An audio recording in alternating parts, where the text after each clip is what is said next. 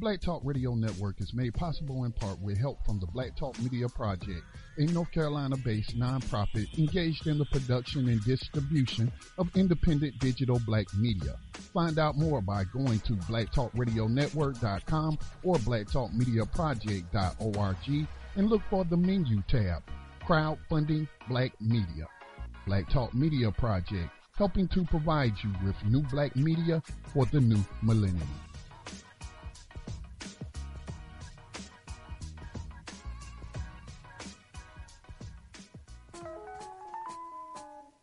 Views and opinions expressed by hosts, invited speakers, and callers do not necessarily reflect the views and opinions of the Black Talk Media Project or the Black Talk Radio Network.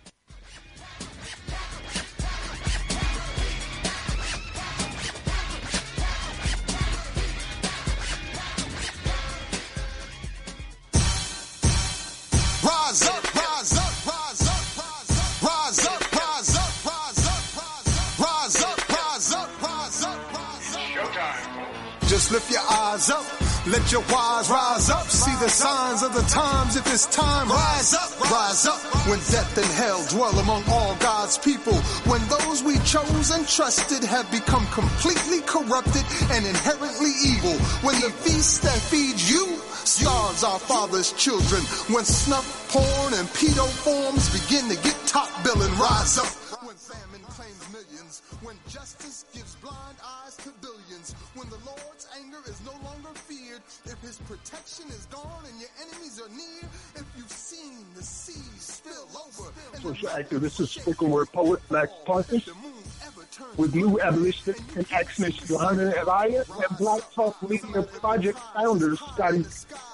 On this program, we discuss recent news on legalized 21st century slavery and human trafficking, along with projects and people who help combat it. Today is May 4th, 2016. On tonight's broadcast, I'm going to begin a different approach. For the past near five years, I've acted as a reporter or journalist disseminating information here on New Abolitionist Radio, and I have repeatedly clarified that I am neither of those. But it was and still is necessary that we show you the proof, the evidence, the testimony, the stories, and the studies. We'll continue that necessary task for the time being, but personally, and I can only speak for me, I'll be spending more time talking about the players, the architects, and endgame strategies of modern slavery. I believe most of our listeners and the people of the world in general are more acutely aware of this particular topic than media gives them credit for having. There are far fewer truly ignorant people today than there were in June of 2011 when I joined this program at the request of Brother Scotty Reed. Over the years, we have witnessed a clear shift in perspective, which left the mainstream media struggling and failing miserably to manage a counter narrative. With no little assistance from our end, a great number of informed people are making and have made their choices about our criminal justice system. Again, I didn't come here to be a reporter. I came because I thought it would help end slavery and set my people free. I must keep my eyes on that goal. With that said, we'll be playing three important and connected videos for you to hear and discuss. The first is Representative Bobby Rush talks to MSNBC's Tamron Hall about why he voted for the crime bill in 1994 and apologizes it for his 20 his vote 22 years ago. We want you to hear what this man said in truth and honesty and absorb this information. Bobby Lee Rush is the U.S. Representative for Illinois' 1st Congressional District, serving in Congress for more than two decades. He was first elected in 1992 and took office in 1993. He's since won consecutive re-elections. Second, we'll be playing a clip of New York Police Department officers in a candid interview in I-Team 4's expose on ticket quotas and predatory policing in New York City and nationwide. Again, let's hear what the people who do these things every single day think, and then break down what we heard. Third, we'll play a new report about a pastor's brush with death by police in Chicago and add our own commentary. We'll cover and share a number of critical stories throughout the broadcast. Be sure to invite others to tune in here at blacktalkradionetwork.com.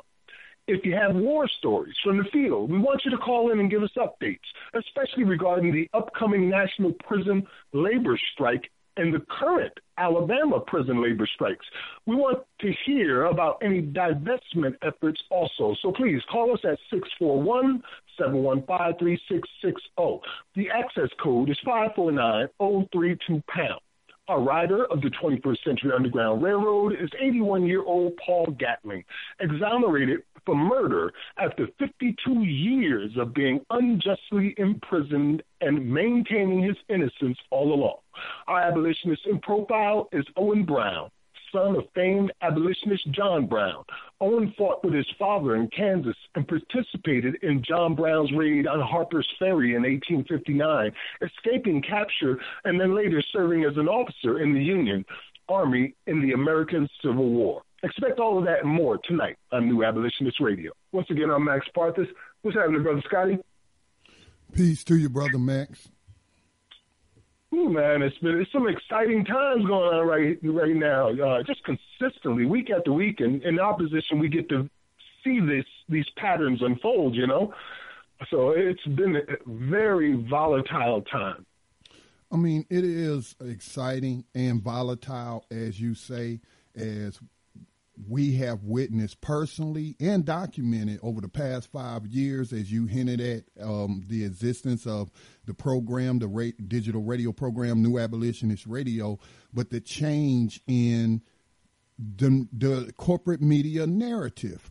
I mean, it, it, it takes a whole lot to do something that some people will say, well, that's simple to do. No, no, no. That's not simple to do to get the mainstream media to change its um, narrative and stop censoring people when they call it modern day slavery. Some of it, they it was out of their control, like the young uh, black woman who was an abolitionist who asked Hillary Clinton, you know, about mass incarceration, but then told her, and and and some people are even calling it modern slavery.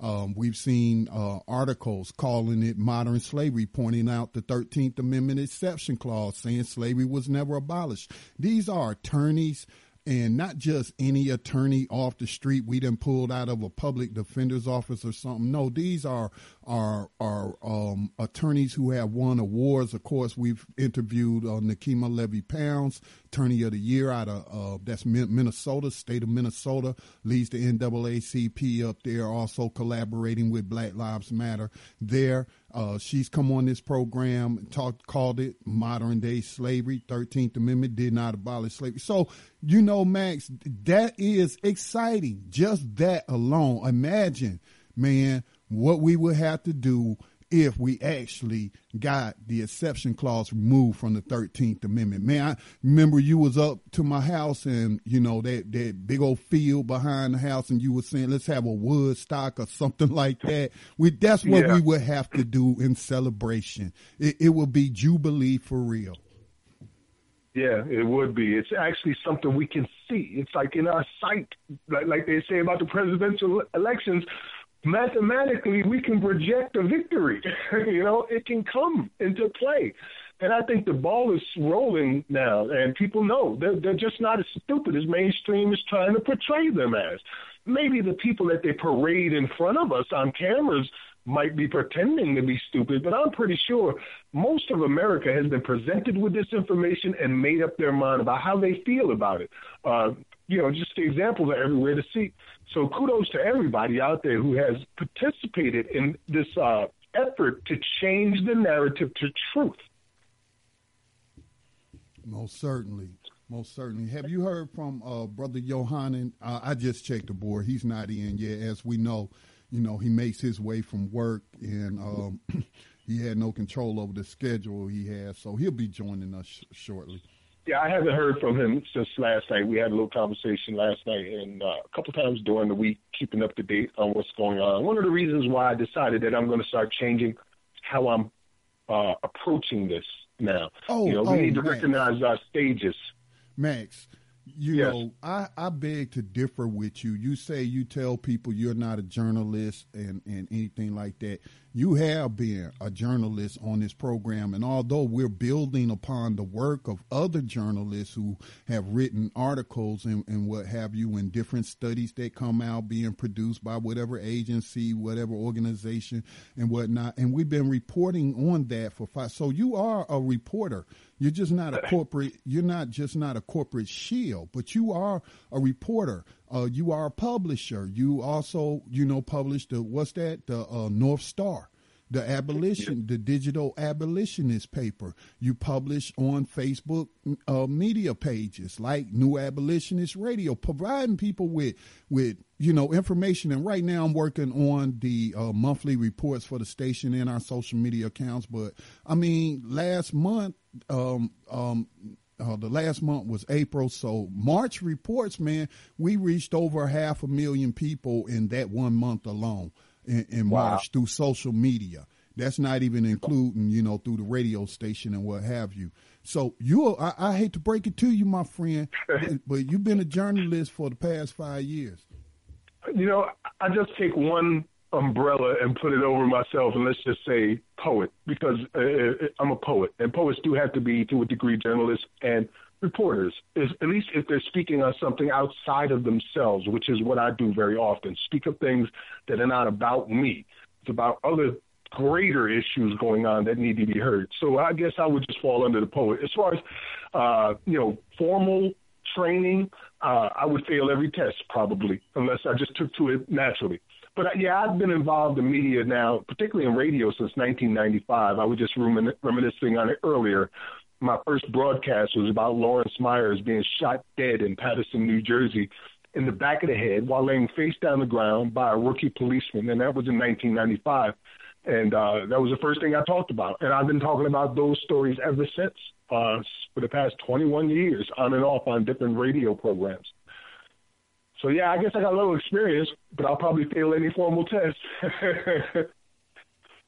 I had a conversation earlier this week that I wanted to share with you, Scotty, before we went into our first story. And uh, I don't have all the proper details, but I'll be planning on getting them. As you know, this year, again, we're one of the sponsors of the National Week of Action Against Incarcerating Youth, right? And uh, we'll be having them on as guests on May 18th. The week is from May 15th through May 22nd, where people across the nation will be participating in mass rallies, art presentations, you you name it. And right. as sponsors, we'll be bringing them in as guests. One um, huge, uh, one huge demonstration against modern day slavery, uh, particularly the, in this case, the enslavement of children. Right, right, and which is why I, I am in agreement. Normally, I don't divide my efforts and focus on one particular part of slavery. But when it comes to kids, I will because yes, let's go for the kids first if we can. Get them out. Stop that on them. But in regards to the conversation, there was a it was a national conversation they were having, planning the events, which I was part of. So it was people from all over the country, and just so happens that one of the people there is an educator who is also uh, involved in the union for the teachers unions uh, at a high level. And she's got an upcoming engagement before the union, from what I understand, where she gets to present ideas and speak. And I pointed out to her that the teachers union, by reports we've been receiving now since 2013, have nearly $100 million collectively invested into the construction of private prisons through their pension and retirement funds she had heard these things before, but never knew anybody that you know put it as clearly or had the information available. And after telling her that, she simply said, "Could you give me the information? I'm going to have this meeting, and I will present it to them so we can divest." And I gave her the information. So potentially, Scotty, that's ninety million dollars about to come up out of the prison industry's pocket. Hey. To them, it's not a whole lot, but to us, that's a lot. That's a battle. Again, this is yeah. war. Slavery is war. You know, the first slaves were probably the victims or, or you know, the uh, um, prisoners of war and they just kept them and turned them into slaves and whatnot, you know. And and you know, I can't say that for certain, but I imagine a lot of people have been enslaved through warfare, and this has always been a continuous war. Um, you know, as we are going to honor Owen Brown um, later today as our, you know, abolitionists in profile and what have you. Certainly, John Brown and the Brown boys understood that this was war, even though there was no declaration of war or anything like that by this government against another government. This was an internal war within the United States, and he helped push that. That whole entire family and their associates helped push that into the Civil War to end slavery on this country. Just unfortunately, probably due to illiteracy and what have you, and you know, just the pure sneakiness of slavers. And and Lincoln, you know, uh, agreed to that exception clause in the Thirteenth Amendment, thus nullifying, you know, the great victory that was won by the troops in the field. Some great victories by the troops in the field. So these the are battles. These are battles. All battles aren't violent and bloody. Um, you know, um, sometimes, you know, there are nonviolent things that do work, like divestment. You know, uh, that's how uh, apartheid was brought down in South Africa. That is why people are using the BDS movement against, um, you know, apartheid Israel. And so the same thing can be done here and has been done. These are nothing new, but there have been, like you stated earlier, you know, tremendous gains. You know, the students at uh, Columbia University. Um, now, I believe there's an ongoing campaign to get the University of Houston um, for, to divest from private prison stocks. So all of those are battles on, on different levels. Those students at Columbia were in a battle against the administrators and, and the trustees, and, and they won. And so we didn't win the war, but you got to win battles before you can declare victory in the war. So great battle, Max. I, I hope you'll keep us updated. And and this woman um, looks at this, and if she has any kind of conscience and she's against the enslavement of children, then I don't see how she can go through with that. So great job, Max. Well, thanks, brother. I, for me, I, I didn't think it was about me at all. I think it really was just the simple fact that I was in the right place at the right time with the right person, and I was willing to say something, and I said something that I knew about. Everybody's you know, not willing to do that, Max. I know it's not about you. It's not about me, but we do have to you know, we do ha- have to, um, for morale purposes, and I'm speaking from a military standpoint, being in the military six years, um, um, you know, com- camaraderie. We have to congratulate each other. There's nothing wrong with saying good job. Somebody has to actually do the work. How many people wouldn't do that, Max. Had that opportunity, and perhaps because of fear, because of shyness, whatever, um, wouldn't speak up. And then provide that person with the information, and, and then have the opportunity to affect change in such uh, uh, uh, no small way. Indeed, Scotty. As a matter of fact, you know, we take this so seriously, and there's other people that take it very seriously. We see it for what it really is. And recently, another gentleman saw it for what it really is. That's uh, Representative Bobby Rush. Uh, Bobby Rush uh, made an apology for his 1994 vote on the crime bill. And he, I think at this point in time, like everybody else, after seeing what's unfolded in the past 22 years, you can see the distinct difference between then and now and how much damage has been wrought with no success to show for it whatsoever. Uh, trillion dollars spent on fighting drugs, so many lives and communities destroyed and decimated, futures just cut short, and uh, pre- predominantly upon people of African American descent or uh, Hispanic descent or Native American descent or any minorities that are non white. So we've seen these things unfold, and he understands and takes it very seriously, and he made an apology. We would like you to hear what this um, uh, congressman actually said and how he feels, and maybe we can talk about it afterwards. Do you have that video available? It's loading up as we speak, and I have to say, unless he just said it again, um, I remember reporting on this a couple of weeks ago, but it's well worth hearing again and asking these questions because then he's turning around and endorsing you know, uh, uh, one of the champions of that bill. So, I mean, what's the apology worth then? Right. So uh, I'm just waiting on it to um, to start. As you know, sometimes these things take a while. They want to up- upload ads. All right, so uh, we're going to wait for that to continue to play. Yeah, but sure, yeah, yeah. you know, he, he- I mean, he got deep with it now. But at least he sees the seriousness Well, of it I- and I understands have the no- overall effects. I have no doubt in the sincerity at the moment because I saw it live when he gave it. And, you know, if you are an empathetic person or a feeling person, and, you know, you can pick up that he was sincere in his apology. But again, let's talk, we'll, you know, let's talk about it. So here, here it is. start out with this. I am ashamed of my vote.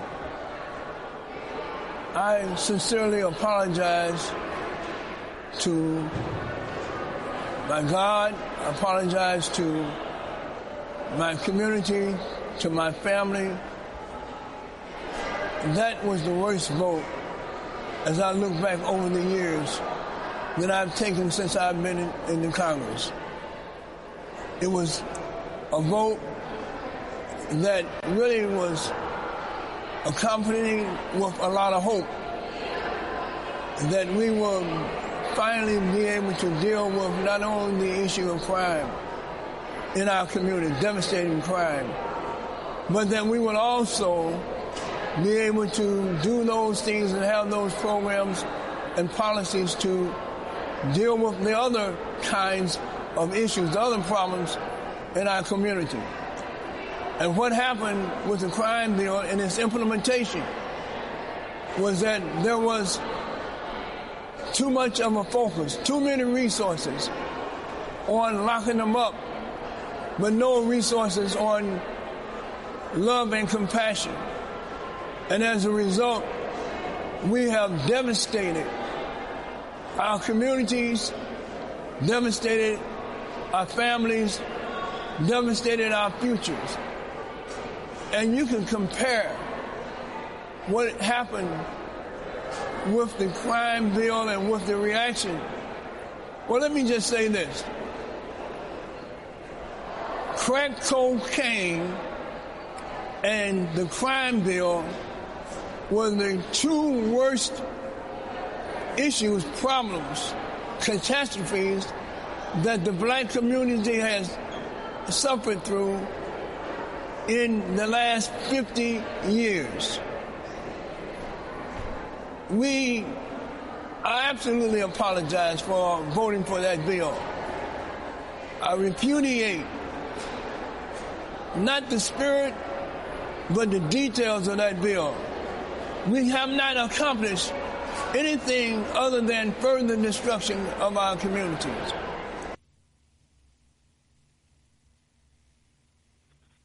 Man, uh, Representative Bobby Rush uh, making a heartfelt apology and clarifying why he made such an apology as that. Um, I wrote down a couple of notes, some of the things that he did uh, mention. Any Any, comments? Scotty? anybody else? I can't recall anyone else giving such a heartfelt apology. I've heard defenses of it, as we saw, you know, former CEO uh, Bill Clinton uh, get into a verbal uh, disagreement with Black Lives Matter uh, activists, social political activists, and and you know uh, he's talking about how he's proud of it, proud of uh, what he did, and proud of his legacy and whatnot. Hillary Clinton has only sought to defend it, you know. Uh, there again, you know, where Bill Clinton apologized. All right. So Bill Clinton apologized. It wasn't, you know, not heartfelt. I'm not even trying to compare him, you know, his apology to uh, Representative Rush. Uh, again, I, you know, I'm able to see the video. I do believe he sincerely apologized. Uh, uh, uh, sorry, you know, for the outcome. And the key word he used was implementation.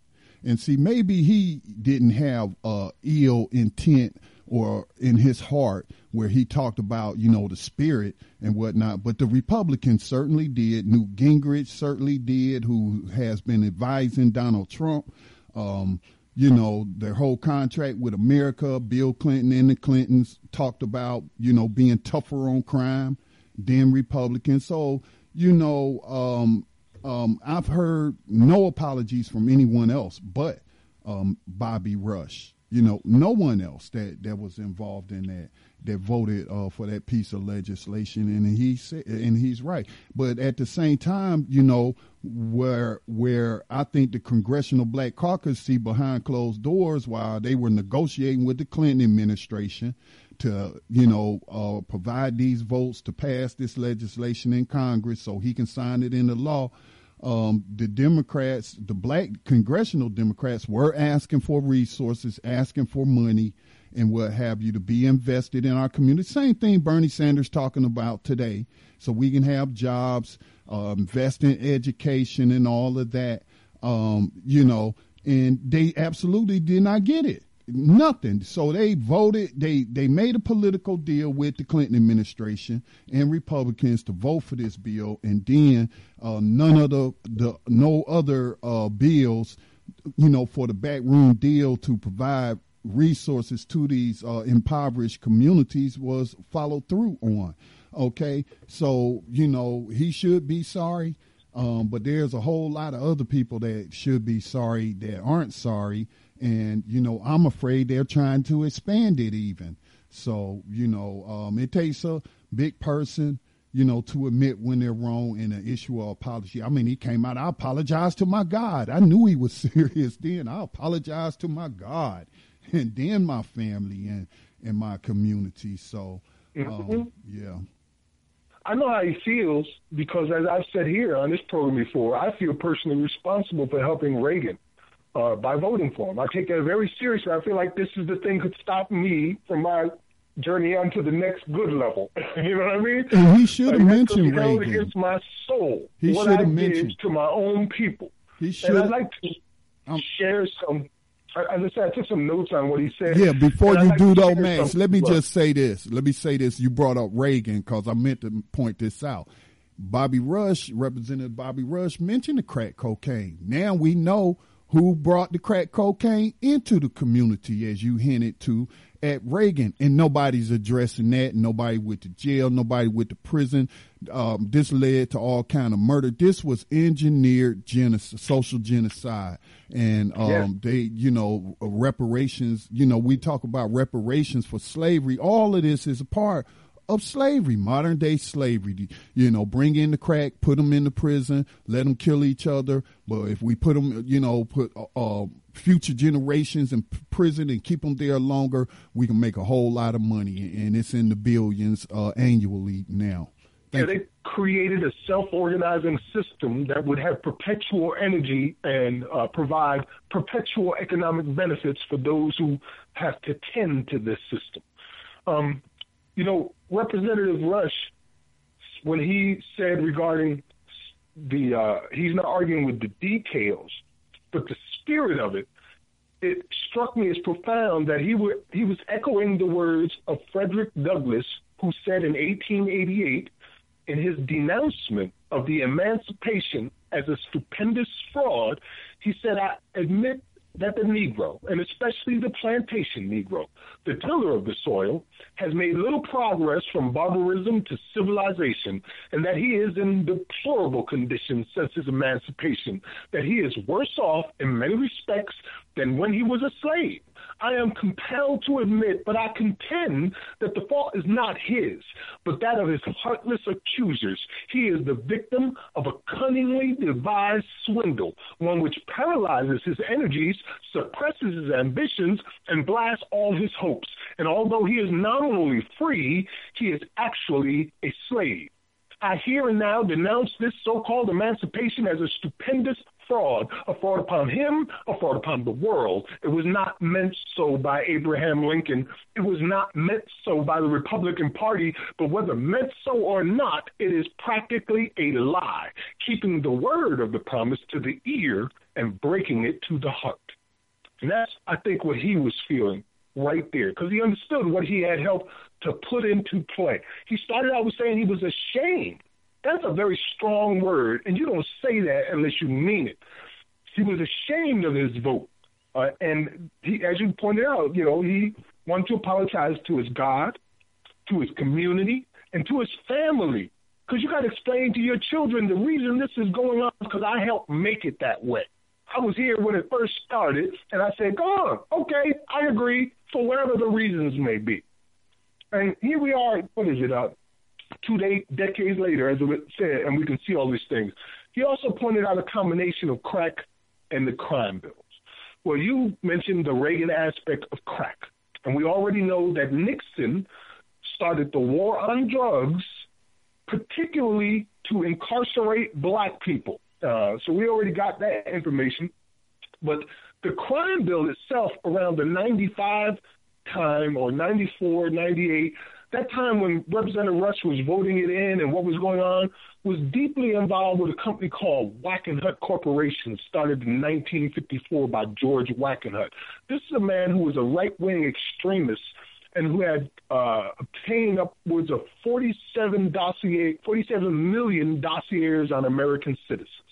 Uh, they say at certain points that Wackenhut was the government because when the crime bill went through, three quarters of their contracts, as much as $600 million, was from government. And much of the rest was from outside sources directly related to the government while President Clinton was in office.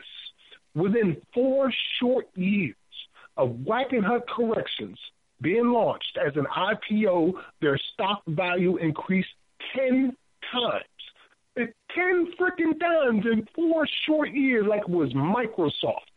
Now here we are in 2016, and we've been discovering more and more about this company that grew from those seeds in the 90s. And now they're a global entity, the second largest private employer in the entire world, the third uh, largest private corporation in the entire world, with a standing army of 8,000 men and 30,000 armed men ready at a moment's notice. Global, with contracts with entire nations like Australia. All of this comes from that initial conditions in the 90s when he was voting for that crime bill, which would launch the GEO Group. Well, that's a short history lesson. We've been providing information on all of that. I know it sounds conspiratorial, but oh, all these years, I wanted to know who was doing. It. I mean, it is conspiratorial. It who started it? It is conspiratorial. I mean, what's this deal about conspiracies when every day in the court in America, well, Monday through Fridays, because they take the weekends off sometimes, um, you know, they charge people with conspiracies to commit crimes. You, I mean, these people conspire. You know, I, I, mean, even with the Wall Street trading and the insider trading. So, you know, when people try to say, oh, these are crazy conspiracy theories without even checking the documentation in the footnotes mm-hmm. and what have you, then all they're trying to do is to to discredit people and you know um, we can't allow them to do that we can't allow them to stop us from telling the truth so i don't even pay them t- people uh, no mind Understood, Scotty. Understood. Uh, they, there's an article that I'll share on New Abolitionist Radio, which goes into the history of George Wackenhut, uh, Wackenhut Industries, and then eventually into Wackenhut Corrections. Well, you can follow that from there in the Geo Group. But you know who was the money behind them originally? Uh, it said that the number one institutional stockholder is Britain's Barclay Global Investors International, a key member of the Committee of 300. Other stockholders as of 2001 were Zurich Scudder, Goldman Sachs, Merrill Lynch, and Deutsche Bank Trust. See, that's why I want. that's why I want to know why Goldman Sachs and other, not just them, but other financial institutions paid Hillary Clinton so much money, and why did she force them, everyone in the room, to sign a confidentiality agreement? Come on, y'all. I mean, let's not play stupid here. But Max, we we are overdue for our first break, and um, still right. watching the board. Johanna hasn't joined us yet, but we do welcome the listeners in in this new fo- format that uh, Max announced uh, to chime in and give us your calls, give us your reports, and the telephone number is. 641-715-3660. The participant code is 549-032 pound hit star six and one to comment on air. All right, Scotty. Uh, we're about to go to break. When we come back, we're going to listen to some New York City Police Department officers telling you in uh, utter detail and straight to your face what it is they were doing. You're listening to New Abolitionist Radio. We'll be right back after these messages.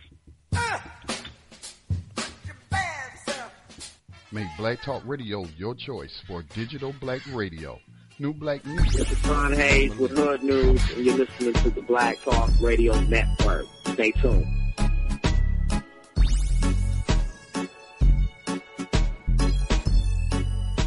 Sincere inquiry. Cleanup hitter. Um, and that's a gentleman who has been uh, around uh, progressive uh, circles for many years. He's been an activist for uh, more years than many of, well, as many years as many of us have been alive, more years than some of us have been alive. Um, I, the most remarkable thing to me that I know that this gentleman has done was uh, he introduced to the television audience uh, for the first time the Zapruder film regarding the Kennedy assassination on a Dick Cavett talk show, and we'll have to ask him when that was, many, many years ago. But anyway, the person I'm going to introduce is going to entertain us here for a few minutes. His name is Dick Gregory.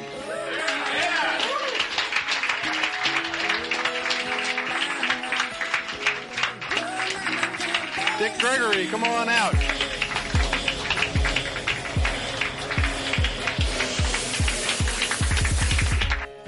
Trick y'all. Y'all looking for y'all looking at me come from the back, I came from the front.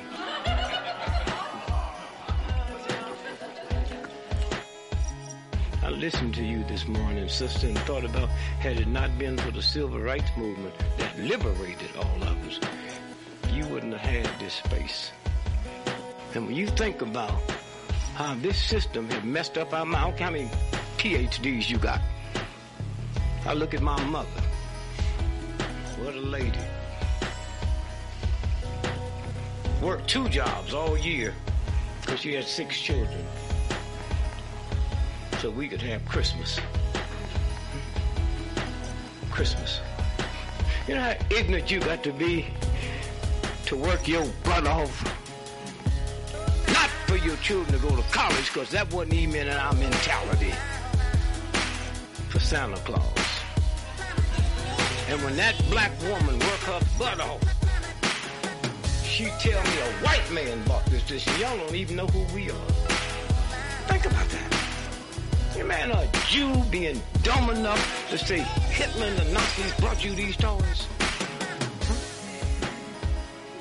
And that's the big problem. We know all of it.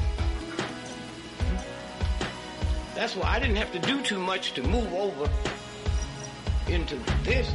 I lived around nothing but black folk. I didn't see. I'm 81 years old. I we didn't have TV then. What even invented? Radio. You know how dumb you got to be to listen to a tap dancer on the radio?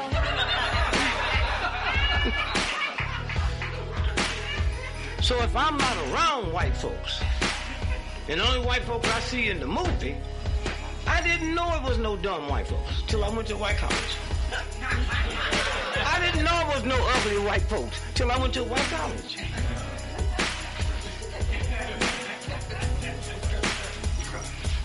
I got to college and called my mother, Mom, I wish you was here. I saw an ugly white dude today. She said, son, have you started that drinking?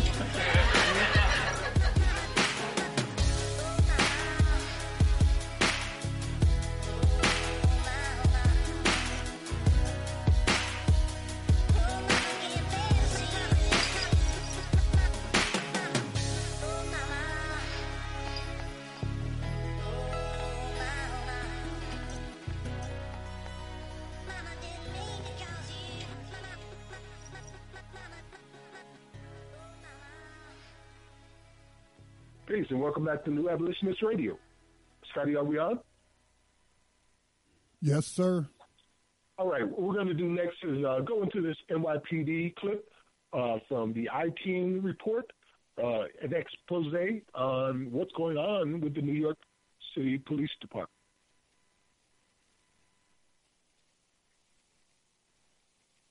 We've been trying to keep you up to date on this particular story to show you uh, you know, one of the biggest cities and most prosperous cities in the entire country is really a microcosm for what's happening across the rest of America. Yeah, I'm still looking for that clip, Max. Yeah, I understand. That's why I'm running my mouth to keep the air going. is, it in the group or did you post it to New Abolitionist Radio? I, you know, we got a lot in the group. Uh, let me see. Yeah, that was one of the one of the reasons why I said I need to change my perspective. All right, I found it. I found it. Here we go. Here we go. All right.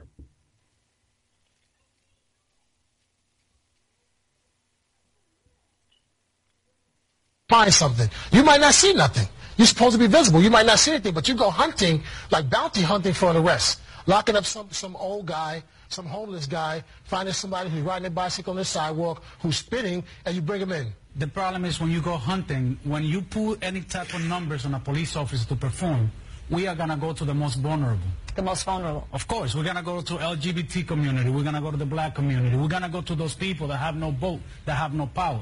If we start doing what we're doing in Midtown Manhattan, a phone call to the mayor's office is going to be made. That's going to be the end of it. We're the predators, they're the prey. The worst thing you can have is a police officer that needs an arrest for the month. So you're all minorities. How does that make you feel? It's, it's horrible. This is something coming from the top that trickles its way down, and this is why we're all here today.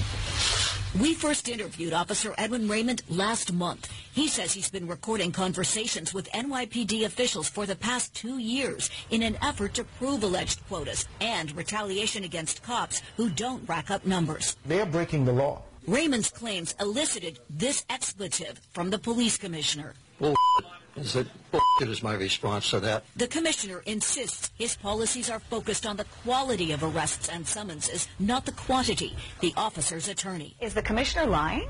Yes. Commissioner Bratton is lying. How can you prove this? I can prove it with testimony, with recordings, with documents. All they want us to do is go out there and lock them up. They told us it's, it's, it's easier to get numbers out here because you, you work in this type of community. Are you arresting for stuff that you shouldn't be arresting for? Well, that's why we're here. We don't do it. We refuse, and because of that, we are retaliated against. Because you're not harassing people, you're being punished. You know? And it, it doesn't make for a great work environment because they want you to harass people. The lawsuit claims minority officers are punished more severely than white cops for failing to meet quotas. The city denies it. And the community are suffering the most. Because? Because the pressure, because the quota. Because the police department is like a whore pretending to be a lady. That's what they are. Are you worried? You know, this is a big step to come forward like this. It's not easy. It's not easy. Um, we are the enemies. We are the people that nobody talk to. The culture of the department, we are the rats. That's how they call us. They are, we are the rats that speak out. It takes a lot of guts from a rat to stand where we stand, knowing that our career are basically over the second we speak against such a mafia. Because the, the police department is a mafia. It's, it's a big organized mafia. Again, the police commissioner declined to go on camera to address the allegations. The city has asked a judge to dismiss portions of the lawsuit, claiming the officers haven't begun to prove a case. All right, Scotty. We're not going to spend a lot of time on this because we've played this for you before. Well, I want you to hear this in preparation, really, for what you're going to hear next. What you hear next, coming up after this, is a woman who has to deal with them fulfilling quotas in Chicago. And this is happening all across America. And they told you, uh, by the way, Scotty, I put it up on New Abolitionist Radio's main page so you can get it easily and get it prepared. But these police told you in certain terms what they are, what they're doing. And we've expressed to you and explained to you how if you give police quotas, they're going to fill those quotas, which makes it look like you need what? More police. And more police will continue to fill mandatory quotas endlessly until you're all out of people to arrest. This is why they have places like these million dollar blocks in Manhattan. Got them all set there, Scotty? Yes, sir. All right. Now, this comes from Chicago. This is your quotas in action. This is dash cam video of a Chicago reverend in the middle of a terrifying encounter with police. She was in the car with her two small children. Our CBS 2 investigator Dave Savini obtained the video and talked with her about how this escalated into a guns drawn situation. Raise your hand and say, Lord Jesus. Reverend Catherine Brown. found herself in a violent struggle with Chicago police in 2013. Caught on police cameras, that's her being dragged from her car. And this is the alley you've gone down hundreds of times. 41 years. It all started when this squad car, dashboard camera on, was speeding towards her. No lights or sirens. It's a blessing that I did blow my horn. You think that squad car might have crashed into you? Yes. I believe. Brown says this officer, Michelle Morsi Murphy, and Jose Lopez were blocking her driveway. The lady officer jumps out of the car and say, move that car back. it startled me. I'm like, he reached for my license. The other officer takes the gun and point it at the front of my head. So Brown called 911 repeatedly. I need the police and the lieutenant to come out. Her two children, including a one-year-old, screaming. You were worried for your life? Georgia Brown was eight. What did you think might happen? They might shoot us and kill us. Instead of waiting for a supervisor, Brown says the cops forced her door open. Terrified, she drove backwards out of the alley, hoping neighbors might help. Now she chasing me with the car, and I come to a complete stop. And then she takes the car, rams it into me. Remember, her children were in the car. Brown starts screaming for witnesses. Morsi Murphy pepper sprays her.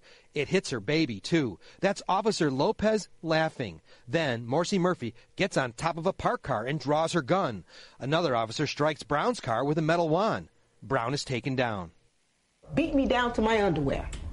Tore my skirt off of me. And while you're on the ground right now, what's happening? They beating me with the sticks and hitting me with their boots in my head. She, she was scared to death. Attorney Ed Fox represents Brown against the officers who've racked up many other complaints. The Citizens Police Data Project shows Morsi Murphy with 19 complaints, 21 for Lopez. And when you have that many complaints, it should alert the police department something's wrong. I got treated like an animal. Brown, who was unarmed, was charged with attempted murder because Morsi Murphy claimed Brown dragged her. Brown was found not guilty but was convicted of reckless conduct, a misdemeanor, she says, for driving in reverse. She's appealing that. Chicago police say they can't comment because of the lawsuit, but they take excessive force allegations very seriously. A combined 40 complaints against these officers. She was just going out to get diapers. And at this point, are those officers in their same positions? We're not being told whether they're on the street or on desk duty right now. Mm. All right, Dave, keep us updated on that. Well, there you have it, man. Those two back to back. What they're telling you do, they're doing, and then hearing it actually being done. Uh, the results of such things like that. One of the things, and there was many, that struck me as upsetting was the fact, and I've seen the video, and you can see it on New Abolitionist Radio right now, is when the, the police woman was spraying her and her children with mace and laughing. Now, it's so casual that it's funny to her. But at the same time, within seconds, they're pulling out their guns and taking assault stances on their cars against this woman and her two infant children. Reminds me of Miriam Carey's story out in D.C., where she was shot with her little baby in the back of the car. Nonetheless, that shows you to them that they don't even see this as a serious issue. She's giggling. And it was a power trip from the very start. They think they are freaking God. They think they can do anything, say anything that they want to, and get away with it because what do you have left to do? The woman had 40 freaking charges put against her by these police 19 and 21. 40 freaking charges, and each one of them results in fines and fees and jail time, if not prison time. This is criminal on a level that is unimaginable for most, and it's happening in every city across America right now. Scotty? Well, we know it's a culture of corruption um, up there. I mean, nothing should surprise anyone that these officers had so many uh, complaints against them. Um, you know, one I think they said twenty something or thirty something, the other one forty something, and a combined seventy something complaints in that same neighborhood uh, in a citizen uh, kept database. And so, I mean, this should not be surprising to anyone. This type of behavior, and worse, has been going on for hundreds of years, in fact. I don't say that as an exaggeration. The first police department was created in the 1600s to enforce white supremacist slave codes on the book, whether you was a free uh, person of African descent or an enslaved person of African descent. They were allowed to just commit all types of a manner of terrorism, barbarism, all kind of uh, rape, robbery, and so it shouldn't surprise anyone that we see this today. You know, Daniel Holtzclaw, how many women did he prey upon out there in Oklahoma City?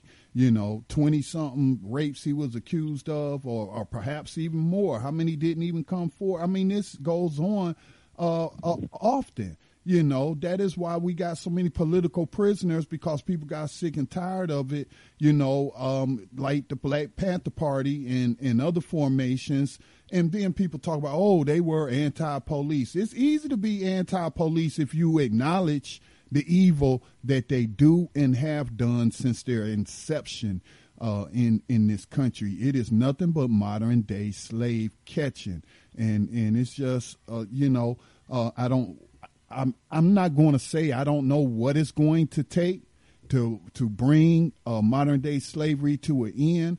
Um, I'm pretty sure it might require some bloodshed, but you know, for the purposes of this radio program, I'm gonna leave it. At, I'm gonna leave it there.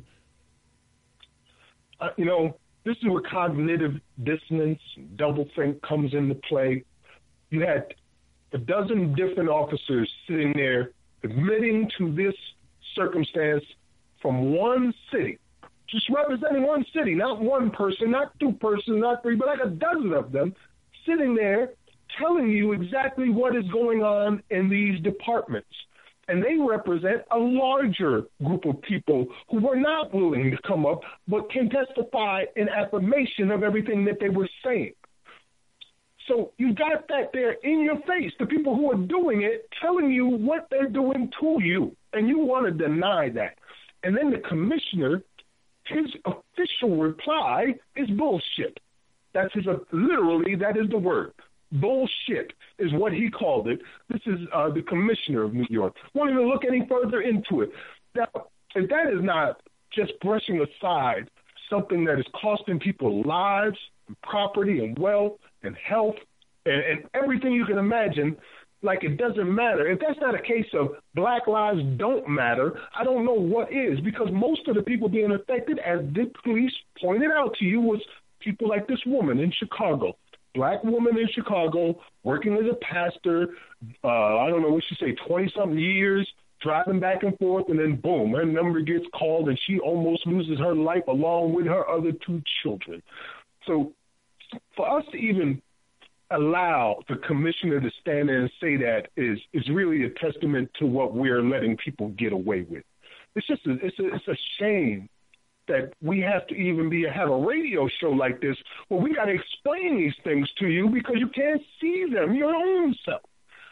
And I understand that that is because of a cover up that has been going on for quite some time. I was about to so say that, man. Yeah, I was uh, about to say that, you know, it's easy because of when you got five corporations, five or six corporations controlling 95% of the world media, it's easy for them to hide these things. And so, you know, uh, everybody, I, I, understand where people come from when they say, well, poor people and a lot of people are so caught up in a, in a rat race of life that they don't have time to seek these things out. Well, that's why, you know, uh, we do New Abolitionist Radio for the past five years. That's why other people do the media that they do. Uh, we got people involved in the media, you know, uh, in our group, Move to Abolish 21st Century Slavery and our modern day uh, abolitionists. And so we try to do that, make it easy for them. But, you know, um, we got to do more um, abolitionists in general got to do more to keep waking up more and more of the public because you know ain't no sense of even depending in even though we have changed the narrative over the past five years from something as some people might say simple. It's simple, but really it's not. From changing the narrative from mass incarceration to modern slavery. So, you know, um, we're we're doing the best that we can, but you know we can always have room for improvement and do better. And just keep it up, man. But I'm like you, Max. I want slavery to be over yesterday. Amen, brother. Amen. You know, and, and we're showing the roots and how these things came to be and how this uh, system, you know, was put into place. And you know, again, going back to the '94 crime bill, they made a lot of promises. You know, they was going to be tough on crime because crime was so high, which isn't a lie in itself. At the time, crime was on the decline. So they were going to be tough on crime, get rid of all these crackheads and violent offenders, particularly because of the Polly Klaas incident, which had nothing to do with Black America. We've even shown you how the first person arrested under these new laws was a homeless black man for stealing a radio who went to prison for life, third strike for stealing a radio. Now, during these processes, they made a lot of promises. They promised that they would have crime prevention, education programs, welfare programs, housing programs, things that would come into play to prevent crime from happening in the first place, to help people get out of poverty and stuff like that. And they also promised after people were incarcerated, they would have assistance coming out as well, where, you know, they would help them get housing, help them to get jobs, help them to get training. But the only thing they did was keep the lock them up part the rest of it, they gutted. You never saw any of that. You never saw the prevention programs and the money for that. As a matter of fact, the reverse occurred, as we reported here, where now you have states like Louisiana who can't even afford to give you a free lawyer. They can't even give you to give you a court appointed lawyer. They don't and have that's a constitutional right. That's a constitutional right. They shouldn't yes. even have a choice. That's a constitutional right. But let's see what U.S. Attorney Loretta Lynch do. You know, let's see what the federal government do. Because oftentimes during the period they call uh, so-called Jim Crow, the federal government was ignoring all of these violations, and they continue to do so, in my opinion. You know, they investigate here or there, but as we reported on this program, like in uh, 96% of the cases of police brutality, uh, the cops are found to never have done anything wrong. This is at the Justice Department, so I don't put my faith in in any part of this system, but at the same time, you know, we got to keep putting pressure on the system and exposing these discrepancies. Yes, yes, because you know they took away those programs that were supposed to balance that all out. That was the selling story. You know what I mean? Yeah, they li- they did the exact and opposite. That became an economic boom for partic- particularly for people who had lost their jobs uh, when they started outsourcing factory work. So these middle class families suddenly found themselves as prison guards and probation officers and police and anything you could do that has to do with the prison industry. So they were had come to a point where entire cities and states were literally running on prison industry money. Like South Carolina's number one industry is prison. Out in Colorado, the top thing, prison. Again, it's state after state. Georgia, prison. Right, right, right, man. But I mean, this was deliberate. I've, as I've heard some of these politicians, you know, like Hillary Clinton say, a lot of unintended consequences have happened. No, this was totally intended. These are intended consequences because all the things that you named in the crime bill that was supposed to help prevent crime, like providing, you know, educational resources, providing housing, providing, you know, uh, uh, a stable so- social safety net, a jobs program, and all of that, investment in the community, they turned around and did the opposite, followed it up with the welfare reform bill, which cut public housing, banned felons out of, uh, you know, people labeled with felonies, whether they've been in prison or not. But uh, labeled with felonies, banning them from the public housing, and yet these people can still work and pay taxes that you know pay for the public housing, but they can't stay there. So you know they set up that mousetrap, man. You know Hillary Clinton, Bill Clinton, Newt Gingrich, and the Republicans they they didn't start this, you know, but you know I had to I had to point at them and say, man, they they did the most damage as of late. I mean, they they really did a number, man terrible, and which is why Bobby Rush sincerely apologizes. Because over the past 22 years, he has he could see the results of it. Anybody would have a freaking mind and eyes to see can see the results of what occurred in that 22 year period. We're not going to just count, say the whole 45 year period because over the course of time since the initial war on drugs, it's even a lot worse. But in the uh, 90s period, that is when you see that spike go up 800%. Boom, straight up. And we know the players. We know who is involved in it. One of them is running for president right now. And what's the trip is there wasn't a spike in crime. And even though they have been starving certain communities, been starving them for hundreds of years, really, man, starving them of any kind of federal resources, any kind of return on any taxes that they're paying.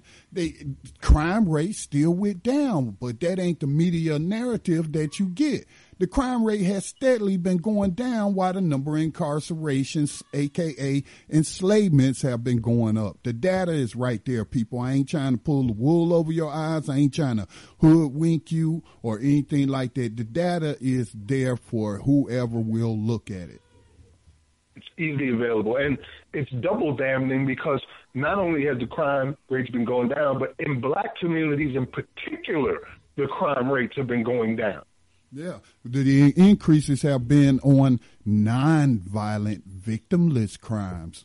You know, things like locking up people for using cannabis and and and you know. Debtors so anyway, but yeah, man, we're at the top of the hour. Time for our next break. Do want to invite any listeners to chime in if they if they uh, choose. That it, phone number is 641-715-3660. The participant code is 549032 pound. Hit star six and one to comment on air. Indeed. You're listening to New Abolitionist Radio here with Scotty Reed and Max Parthas. Uh, we're expecting Yohanan Elia to uh, arrive shortly from his corporate, and uh, we'll be right back after these messages. Take the meanest, most restless nigger. Strip him of his clothes in front of the remaining male niggers, female niggers, and nigger infants. Tar and feather him. Tie each leg to a horse facing in opposite direction, set him on fire, and beat both horses until they tear him apart in front of the male, female, and nigger infants. Bullwhip and beat the remaining nigger males within an inch of their life. Do not kill them, but put the fear of God in them, for they can be useful for future breeding. Anybody know who Willie Lynch was? Anybody? Raise your hand. No one? He was a vicious slave owner in the West Indies. The slave masters in the colony of Virginia were having trouble controlling their slaves, so they sent for Mr. Lynch to teach them his methods. The word lynching came from his last name. His methods were very simple, but they were diabolical. Keep the slave physically strong, but psychologically weak and dependent on the slave master. Keep the body, take the mind. I and every other professor on this campus are here to help you to find, take back, and keep your righteous mind. Because obviously you have lost it.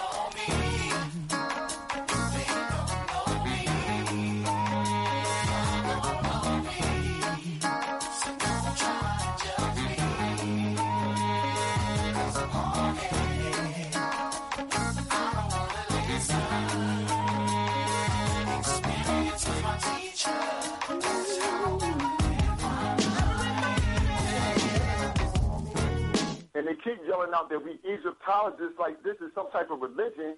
We historians. I know I am, and I understand that I'm African first.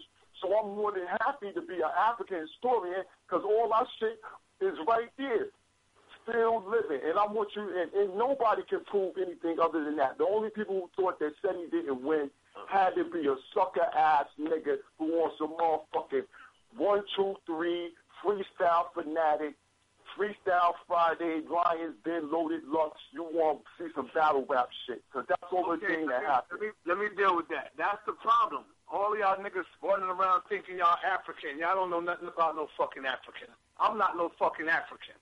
Number uh-huh. one. That's Sarnetta talking. That's Sarnetta. Yeah, this Sarnetta talking. I'm not no Y'all- fucking. y'all listen to this nigga? None of you niggas know nothing about Africa. Oh, oh, You oh, oh, oh, oh. Let me finish talking. Let me finish You are talking. tuned in Yeah, to the Black Talk Radio. Network. For podcasts and live program scheduling, visit us on the web at blacktalkradionetwork.com.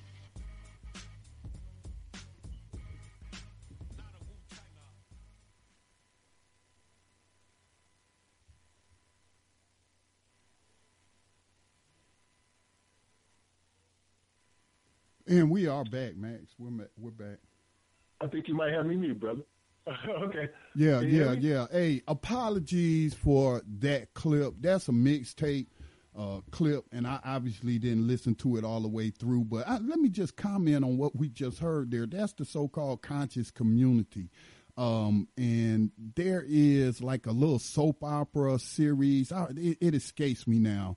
Uh, that's published on Facebook, where it's you know talking about uh, days of our lives or something in the conscious community, and it just show these brothers just arguing with each other about stuff that don't even matter. They ain't even dealing with modern day slavery. All of that talk, all of that African, non-African, whatever, it don't matter. Uh, if you living within, if you living anywhere on this planet, you subject to modern day slavery. Let's not forget G4Ace, G4S, the British enslaver company is the number one employer in Africa. That's right. Number one employer in the entire continent of Africa, the freaking prison company. That right there ought to make you smack yourself. Well, we're fighting. We're fighting collectively and individually. Everybody is doing what they can. But it's not just us on outside fighting. It's those people who are unjustly incarcerated who can, must, and will fight for their own freedom. And they're doing that right now. And there has been uh, a number of attacks upon uh, them and what they're trying to accomplish. We all know that, for instance, the Free Alabama movement out in Alabama represents a prisoner base that is sitting in prisons with 200% capacity filled. You got twice as many men in each prisons as the prisons were built to hold. And your answer, instead of trying to free anyone, is to get $800 million to build more prisons. so you can put more people into them. We know they're using the Free Alabama movement or, or the Alabama prisoners for uh, prison slave labor, which is uh, directly resulting in them having contracts, I believe, with McDonald's, the fast food restaurant McDonald's, and making components to McDonald's services. And not only are they out there, as we have reported on this program, had several prison riots over their rights as human beings and the abuse they go through just in the past couple of months, but they've also organized several strikes, work stoppages strikes, where the prisoners are no longer doing your damn labor at all. And uh, the media is fighting against that. Uh, it's even spread now, the efforts and the fights to build a national prison labor strike to the point where September 9th, all prisons across America are being asked to stop working. All prisoners in every prison and jail across this whole country is being asked to stop working on September 9th. You don't make no more little perfume bottle tops. You don't make no more Victoria's Secret. You don't uh, sweep any floors, wash any dishes, cook any any any food. You don't fight any fires in California for two dollars a day. You stop working and bring it to a standstill to show people what is going on here.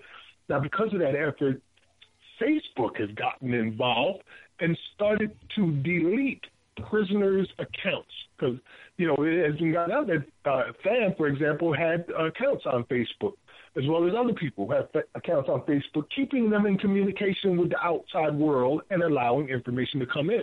And if you remember, Scotty, there was a, a uh, clip we played not too long ago with the people who were helping to organize this, where the brother said the last thing they want is an educated and organized prison population. Right. It's the very last thing you want in any prison is prisoners who are in contact with each other and with the world, trying to make a change in their uh, conditions right now. But so they also- for September 9th.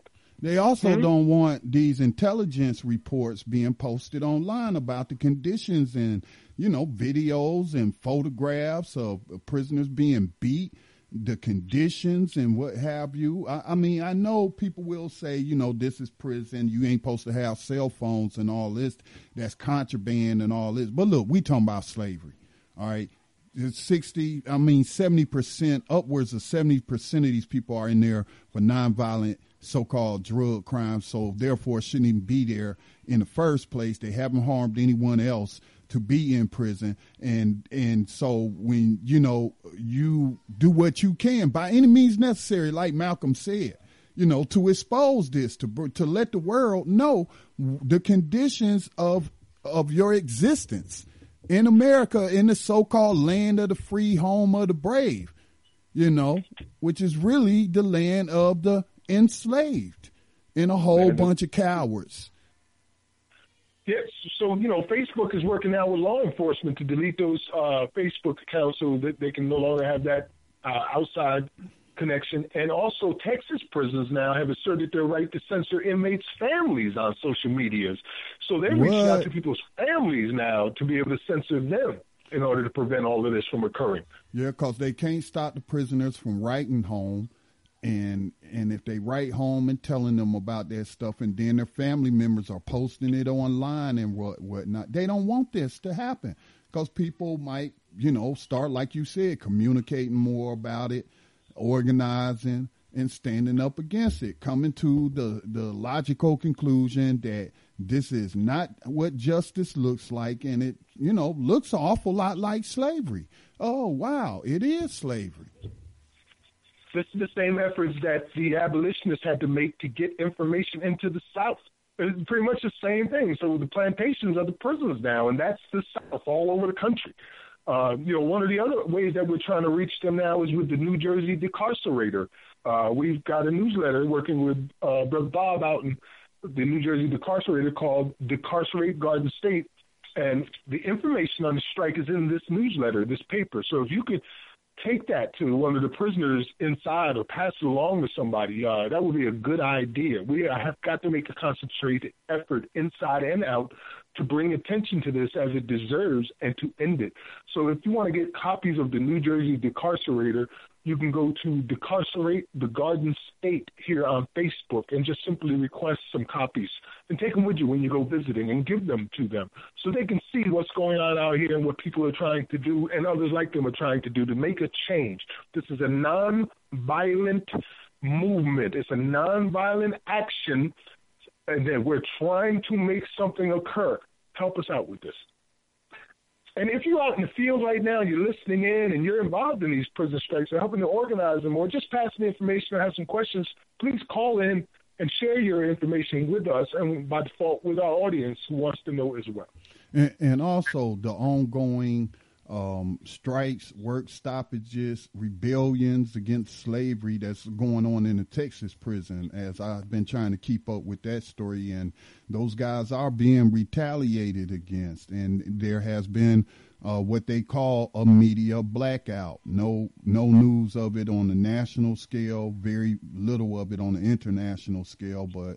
Uh, that rebellion has been going on for about a week or so now, isn't it, Max? Max, you there? Yes, sir. I'm here. Yeah, that Texas uh, uh, rebellion uh, in the Texas prison systems hasn't that been going on over a week? Yes, it has. That's one of the reasons why they're coming out with this uh, prisons now can censor families and the information that they put out on social media. Okay. It's, it's happening all across America. People want their freedom. They're, they're like the people outside. They starting to, they're starting to understand what they've gotten caught up in. They're starting to understand the difference between freedom and slavery. They're starting to understand that it's not their fault all the time that they're being hunted and treated like game and, and cattle that you can just go collect. You don't can't just go to a somebody's community as a policeman like you in a Walmart shopping for people that you can put into these cells. And they're understanding that. They're coming to this awareness of what it is they're facing and they're changing their mind. And when you start looking at this as a crime and the people committing it as criminals, well, as Scotty said, any means necessary.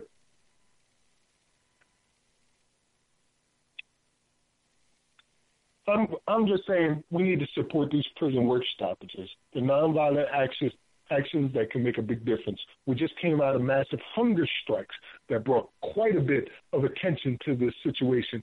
The hunger strikes out in uh, was it in New York and in uh, also California. I mean, this sort of thing, these work stoppages, hunger strikes, all of this has been going on for the past five years that we've been doing New Abolitionist Radio. You know, I only really became aware aware of just how many in the problems of the system and until, you know, we start doing this program five years ago, man. So this is this isn't like anything new, but you know, the masses of the people. What we need is more organization among the prisoner families. If you got a family member enslaved, um, you know, right? Do you know how many other families are out there and combined just how many people you might be? So let's just say we got 2.5 million people in, in prison. Let's just say about a million of those shouldn't be there. All right, uh, um, or maybe a million and two five shouldn't be there. So each one, let's just assume each one of those persons at least got a mother. They might have a father. They might have a daughter. They might have a son. So, you know, they got cousins, they got uncles, they got aunts. Man, that's a huge uh, uh, population right there that should be abolitionists today, man. And if we could organize more of them, um, you know, I, I, think, you know, that we will really start seeing, you know, uh, major strides being made and winning more and more battles in this long war. I think you're right on that, Scotty. You know, I want to give a couple of shout outs to some people that are uh, doing the right thing, in addition to the New York Police Department policemen who came on the I Teams report, which you heard earlier. But there's a couple of other people who are going through some serious dramas. One in particular that I've been trying to uh, tell you about is Judge Stevens, Olu Stevens, out in uh, Kentucky, I believe it is. I'm trying to pull up his information now you know, we've been talking about what he's been going through for the past few months, which began by him speaking out against a white couple who was robbed by a black man, allegedly. I don't know if that case was proven or not.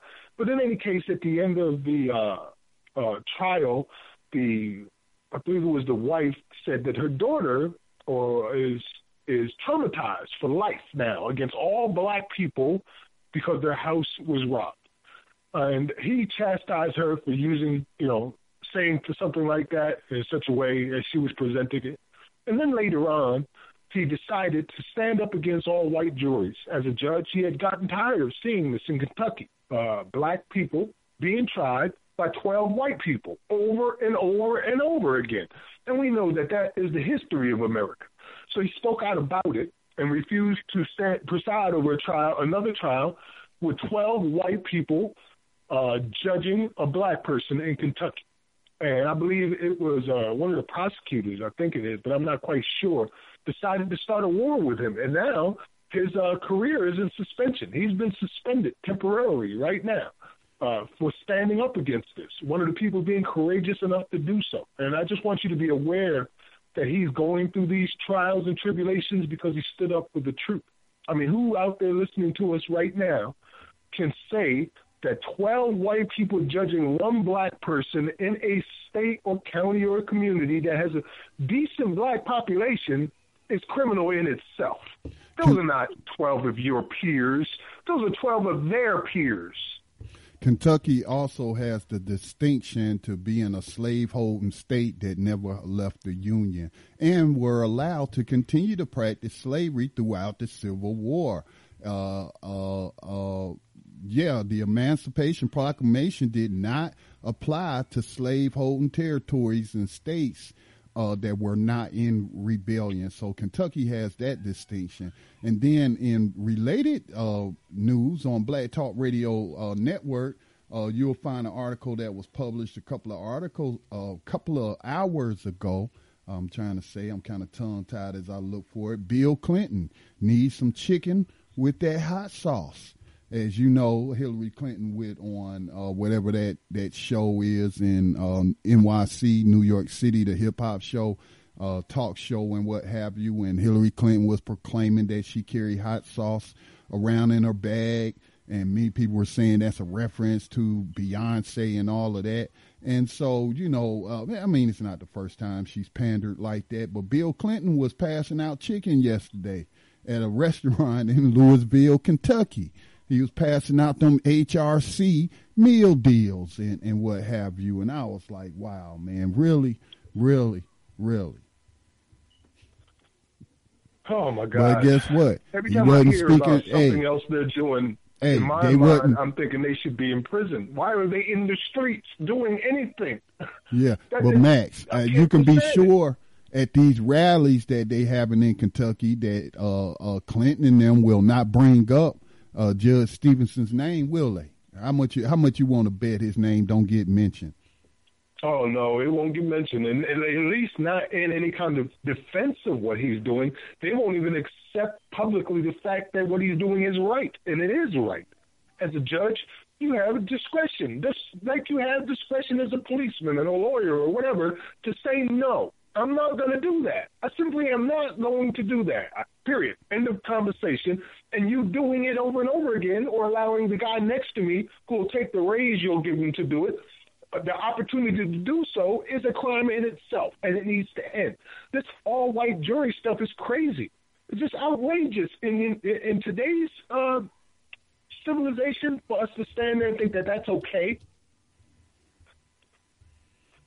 Well, the other story was another cop too that I wanted to share about, and this is a brother. Uh, the story came out January 15, 2015, and he's going through some serious issues right now and it comes from Counter Current News.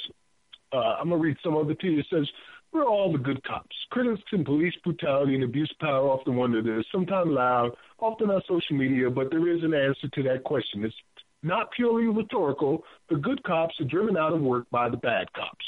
Far from being a few bad apples, Detective Joseph Crystal of the Baltimore Police Department said that he was targeted by other officers uh, for trying to root out corruption.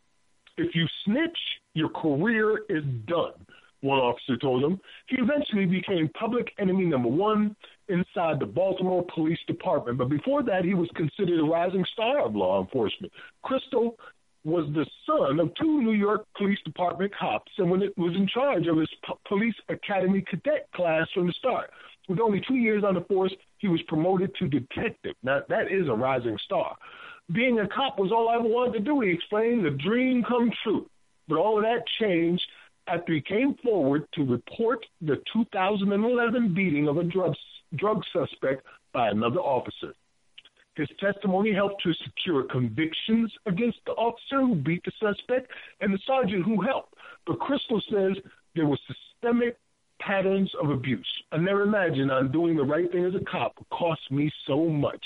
Crystal told reporters from the Daily News. Now, Crystal's suing the Baltimore Police Department for failing to protect him from retaliation after he outed the bad cops in his department. You can find that story on New Abolitionist Radio with his own words. So, shout out to you, uh, brothers, for stepping up, changing your mind.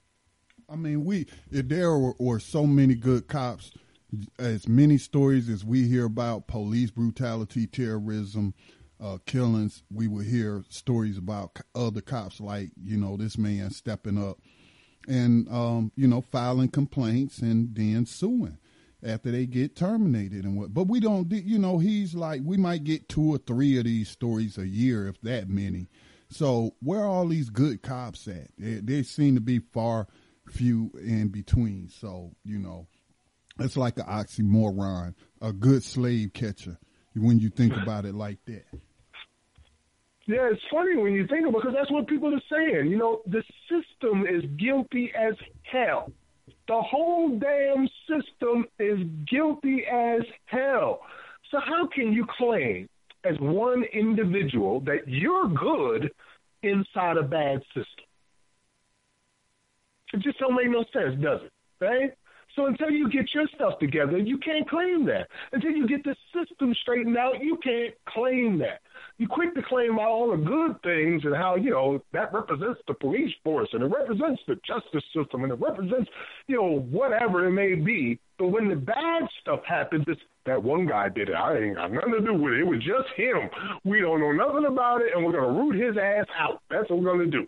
It's suddenly you, you're separated. See, it's the narratives are just being uncovered, and we see for what you are. Well, we're coming up close to our uh, last half hour of the program where we'll be giving you our abolitionist in profile and also our 21st century rider of the Underground Railroad. This story, too, is pretty intense. Brother in prison for 52 freaking years. 52 years.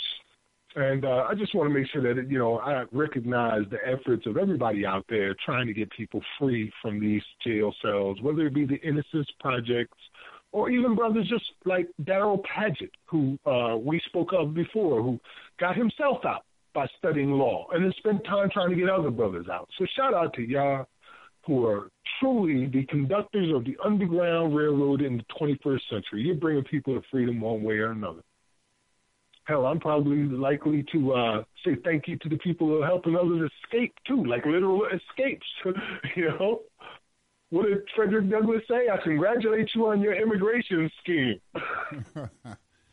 hey, I, I was just informed Yohanan is unable to join us tonight, so uh, I'm sure he wishes he were here, and he'll be back next week. Yeah, we, we certainly miss his voice here tonight. Uh, Yohanan is He's a very wise individual with a lot of passion, and his voice is certainly tonight. We'll, we'll, I'm sure we'll have him next week. Uh, I, I, do want to give a heads up too. May 18th, we're going to be bringing in uh, guests from the uh, National Week Against Incarcerating Youth, who will be speaking about the events and the projects that they've got going on and what they're doing to prevent youth incarceration uh, and get people out. So they'll be on here May 18th make sure you uh, are participating somehow or another in that National Week to end incarcerating youth. Scotty, anything on your agenda that you want to cover before uh, the final segments come in tonight? Uh, yeah, let me just take a quick stroll over to Political Prisoner uh, Radio's Facebook page, which, you know, working diligently to get that weekly program back on the air after a month's a months long uh, hiatus, but uh, let me uh, just see. I'm sure there are some things. Of course, uh, most people know Tupac's mother, Afeni Shakur, uh, was found dead in her home of, of, presumed to be a heart attack at the age of 69. Uh, she was born Alice Faye Williams, born in Lumberton, North Carolina on January the 10th, 1947, and was known as a political activist and former member of the Black Panther Party. So I know the Black Panther Party Alumni Association um, had sent out some information recognizing her, and you know she later started the foundation after her son Tupac was killed. Um, you know for arts and whatnot, and you know providing uh, scholarships and whatnot to the youth. Um, solitary confinement is a no-touch torture, and it must be abolished. That was written by political prisoner Chelsea E. Manning, uh, formerly known as, what was he formerly known as? I forget. So it's not important. Anyway, he com- he uh, penned an article that was published in the Guardian. It Says in June 2015, U.S. Supreme Court Justice Anthony Kennedy called the prison system overlooked and misunderstood, stating that he welcomes a case that would allow the court to review whether or not solitary confinement is cruel and unusual under the U.S. Constitution. The evidence is overwhelming that it should be deemed as such. Solitary confinement in the U.S. is arbitrary, uh, abused, and unnecessary in many situations. It is cruel, degrading, and inhumane, and is effectively a no touch torture we should end the practice quickly and completely, says Manning. Um, uh, the campaign to free Leonard Peltier, American Indian, uh, part of the American Indian movement, um, which promoted which promotes Native American rights. Uh, in 1975, during a confrontation involving AIM members, two FBI agents were shot dead. Peltier was convicted of their murders, but has always denied killing the agents. Amnesty International is concerned about the fairness of proceedings leading to his trial and conviction. Given that all legal remedies have been exhausted and that Peltier has spent 40 years in prison and is in poor health, please write to President Obama to grant clemency on humanitarian grounds and in the interest of justice. You can read more again. Um, last one before we take our final break uh, from the Jericho Movement, New York. Uh, on the move during the month of May 2016, our sisters Janet, Janine, and Debbie Africa are scheduled to go before the Pennsylvania Parole Board, although an exact date has not been set yet for May, and the possibility of the parole board delaying the hearing due to public pressure exists, as in the three month delay of Eddie Africa a couple of months ago. We will continue to up the ante in our fight to bring our sisters home. Originally, Monday, May the 2nd, was supposed to be a day of action in which we email and call a parole board, but instead of Move 9 Mondays, May 2nd through May 6th, 2016, will now be Move 9 Solidarity Week. We are asking people to call or email the Pennsylvania Parole Board this coming week and make the demand for parole for the Move 9 sisters, Janet Africa, also known as Janet Holloway, uh, Debbie uh, Africa, also known as Debbie Sims, Janine Africa, also known as Janine Phillips. Um, and again, if you go to Political Prisoner Radio's Facebook page, you will see the rest of the information. It has the emails, the telephone numbers, and even a script. And this action has been endorsed by the Nation of Islam, National Jericho Movement, Burning Books Bookstore, Philly Coalition for Real Justice, uh, Samidoun Palestinian Prison, Prisoner Solidarity Network, NYC Friends of Move, Phoenix Friends of Move, campaign to bring Mumia home, and many, many, many other, too many of them for me to name. So, um, yeah, that's all I got, Max. Uh, I guess we could take our final break and. Uh, we can take our final break. Break. Uh, when we come back, I want to give some side eyes and a hat tip to a couple of people, and then we'll get into our final segments for the evening. You're listening to New Abolitionist Radio right here on the Black Talk Radio with Scotty Reed and Max Parthas. We'll be right back after these messages.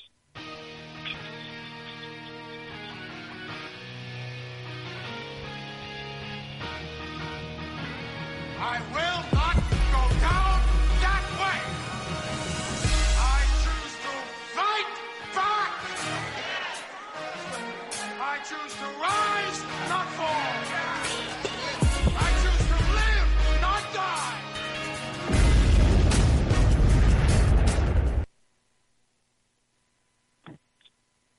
Peace. Welcome back to New Abolitionist Radio. that was pretty quick there, Scotty. I will live. Actually, actually, the break's not over. It's just a pause there. Hip hop is a powerful thing.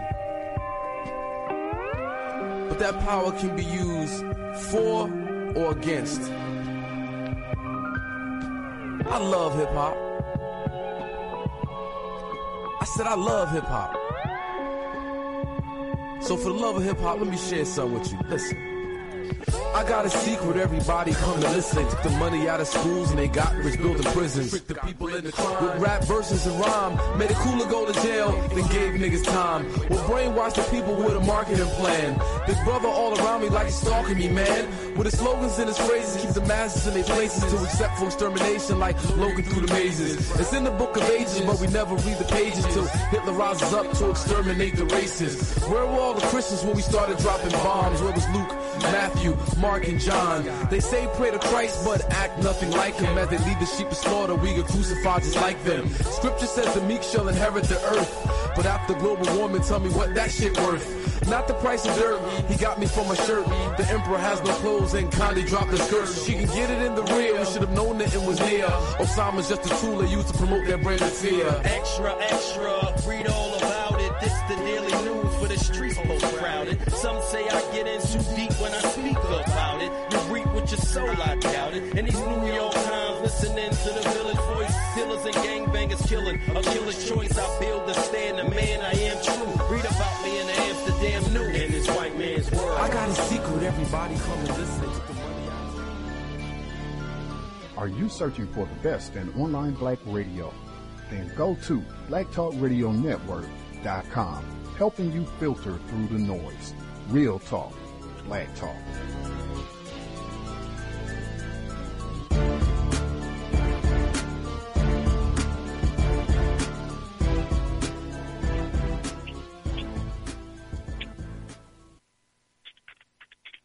Peace and welcome back to New Abolitionist Radio. Um, I said I want to give a uh, side eyes and a hat tip. Well, me, it's to two different organizations. Let me break down what I mean.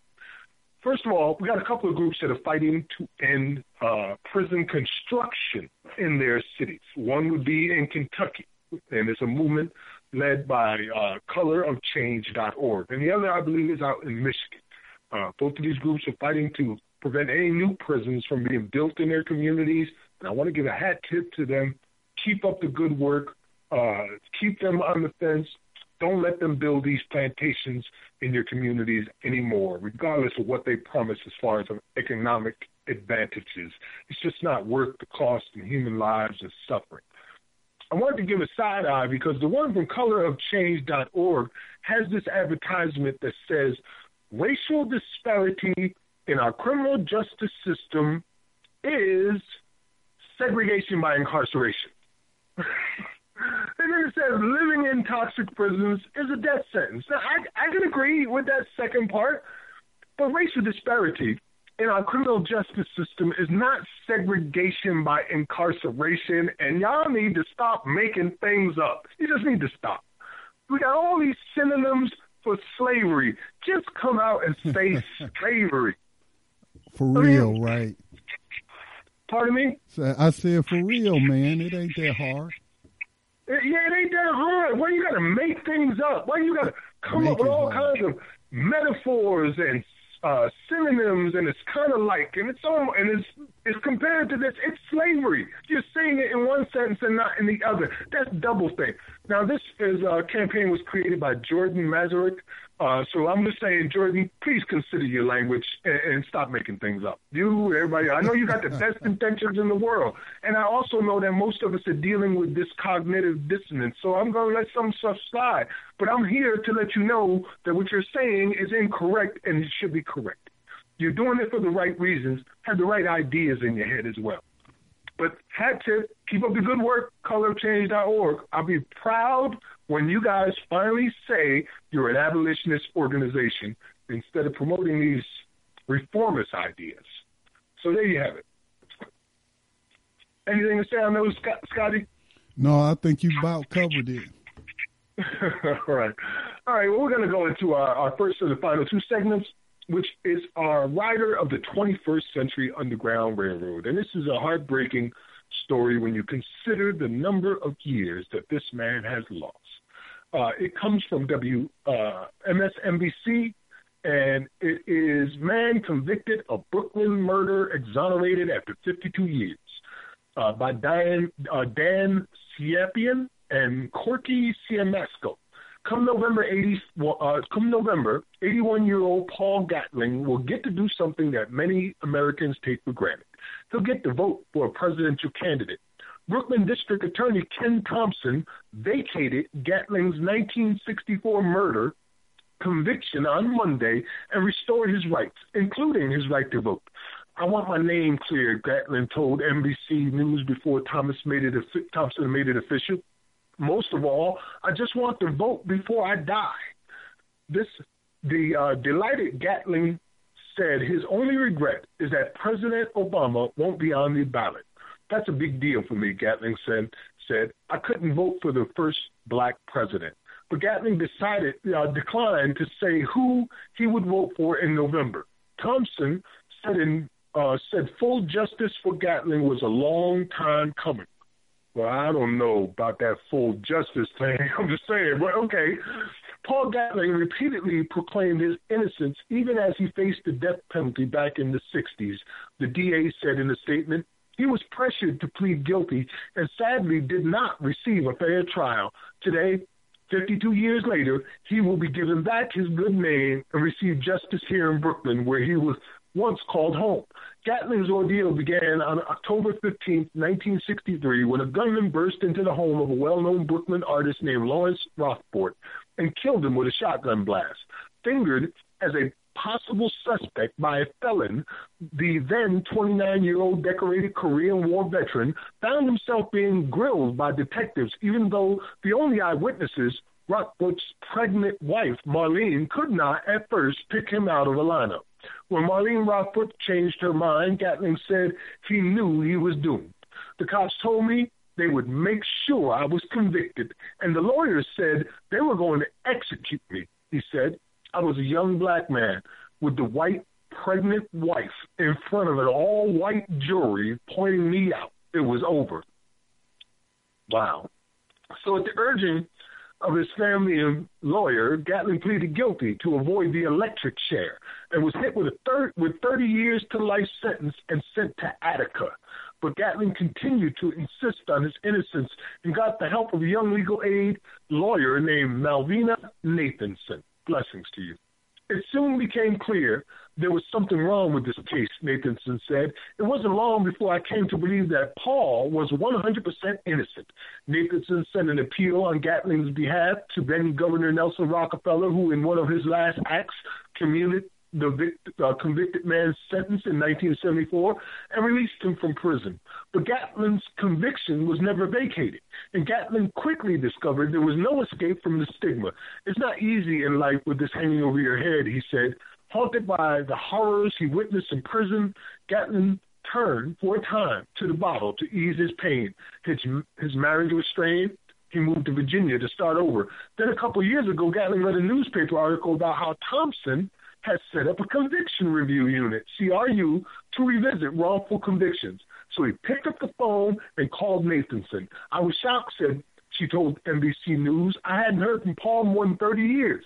But what's amazing is that his case was so important to me that I always kept a file with all the paperwork, so I sent it to him. Gatling, in turn, made sure that the file got into the hands of Eric Sonnenschein, one of the 10 assistant district attorneys assigned to the CRU. I started to look into it, Sonnenschein said. Definitely more challenging to investigate because it's so old, but there's no statute of limitations on correcting a miscarriage of justice. Gatling, the 20th person to be exonerated after a CRU review, agreed people need to know what they did to me, he said. We here at New Abolitionist Radio salute you. Welcome to freedom. I'm glad you got your name cleared, brother. Um, I would just like to say I did a radio program. I don't know how people took it uh, on Black Talk Radio News, where I was talking about Ken Thompson and the Akai Gurley case, cause a lot of people, you know, were calling for, you know, saying Ken Thompson was a coon and and you know, just comparing him eh, to the prosecutors that allowed you know, like let's say where was that Cleveland that in the Tamir Rice case. Uh, then you had um, um, the guy down there in Ferguson in St. Louis County. I can't remember his name right now. And comparing Tim Ken Thompson to these guys because he agreed to a plea deal uh, with the rookie Asian cop who killed Akai Gurley. And and so why I said that the people who are not satisfied with that and don't think that's justice, they're absolutely right, and I stand in solidarity with them. But in but in looking at a more looking at it through a more complex view of the battlefield, there aren't many Ken Thompsons around. And I reported that we have reported on New Abolitionist Radio over the years since Ken Thompson uh, got elected um, uh, uh, to that district as the prosecutor of him freeing slaves. I mean, he's starting to free slaves on a regular basis, man. You know what I'm saying? And so I was saying, you know, uh, yes, I, Akai Gurley life matters. And but when we're sometimes we have to look at the situation that people are in, especially someone like Ken Thompson, who is not doing the police any favors by making them look bad, exposing how they've been setting people up for the plantation. So I just wanted to throw that out there. And so here we have just this week Ken Thompson setting another enslaved African free. Exactly. That's 20 people that have come free out of that office through Ken Thompson. Um, I ain't going to say that I agree with what he did uh, regarding Kai Gurley. I'm not going to say that at all because I don't. But I understand the pressures he's under and the things he has to do to make 20 people get freedom. It ain't easy because there ain't a whole lot of Ken Thompsons running around here willing to even try it. I mean, look what's going on. As an example of what what they're doing here is because of Louis Scarcella's damage mainly, and all the many people that he unjustly incarcerated while he's walking free now. So they're working on trying to get these people freedom here in Brooklyn. But out in Chicago, the same thing happened. Uh, what's the other cop's name? Scotty Reed out in Chicago that that put all those tortured all those young black men out Uh, there. Ca- Captain John Burge. John, yeah, John Burge, I believe it is. Uh, But out there, there's nobody working on Burge's cases that I know of. Do you know of anybody working on Burge's cases? Um, yes, um, Mark Clements, who is with No More uh, Death Penalty. He's the executive director of No More Death Penalty after he got A set free. grassroots after- organization, right? Yeah, and he's a, a victim of John Burge, and he's there in Chicago, and so I follow him on Facebook, and he's been on the network from time to time. We have to look to get him back, but I have heard him talk about you know no- cases no, coming uh, up. Ken Thompson happening there. No, no, not on that level. But no, you asked me if anybody was working on it. So I just wanted to acknowledge Mark Clements, who's an abolitionist. Um, Shout out but no, he's not a prosecutor. no. Right. I believe I talked to him here on New Abolitionist Radio with you before as well. Yeah, He's an yeah. awesome person. Yeah. Um, but that's a grassroots movement. I'm just saying, and when it comes to the DA's office, there is uh, no CRU happening over there in No, it's Chicago with John Burns that I know of.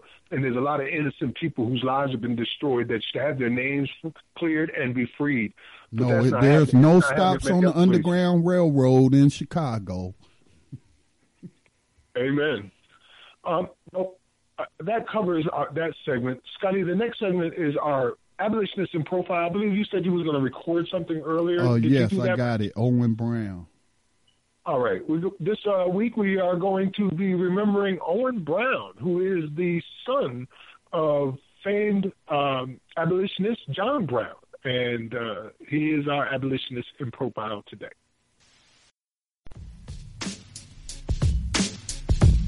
Owen Brown was born to John Brown and his wife on November the 4th in 1824.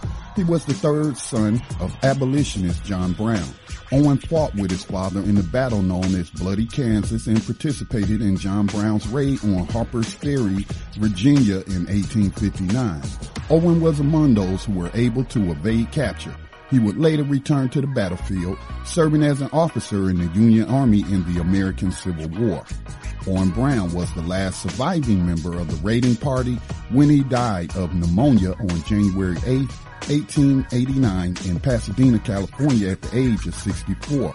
Reportedly, 2,000 mourners, equaling the entire population of Pasadena, marched in a funeral procession up to Little Round Top Hill. Ten years later, a marker was placed at the gravesite. It read, Owen Brown, son of John Brown, the Liberator, died January 9, 1889. Two iron ornaments, a heavy hook on the left and a six inch diameter ring on the right, were attached to eyelets in the marker and could be moved, symbolizing freedom from the shackles of slavery and rapture from mortal bounds. The marker mysteriously disappeared from the gravesite in 2002, along with the concrete base and surrounding rail fencing, after the property on which it was located was sold. No legal action was taken. Photos of the monument are available on the internet. In 2012, the missing gravestone was found a few hundred feet from the gravesite. While his father, the revolutionary abolitionist John Brown, is often remembered in the annals of history for his bold stand to abolish slavery, but his sons should be remembered as they were brave fighters who were not afraid to die for their beliefs in the sanctity of human life and the right to be free of the shackles of slavery. New Abolitionist Radio salutes Owen Brown. and there you have it.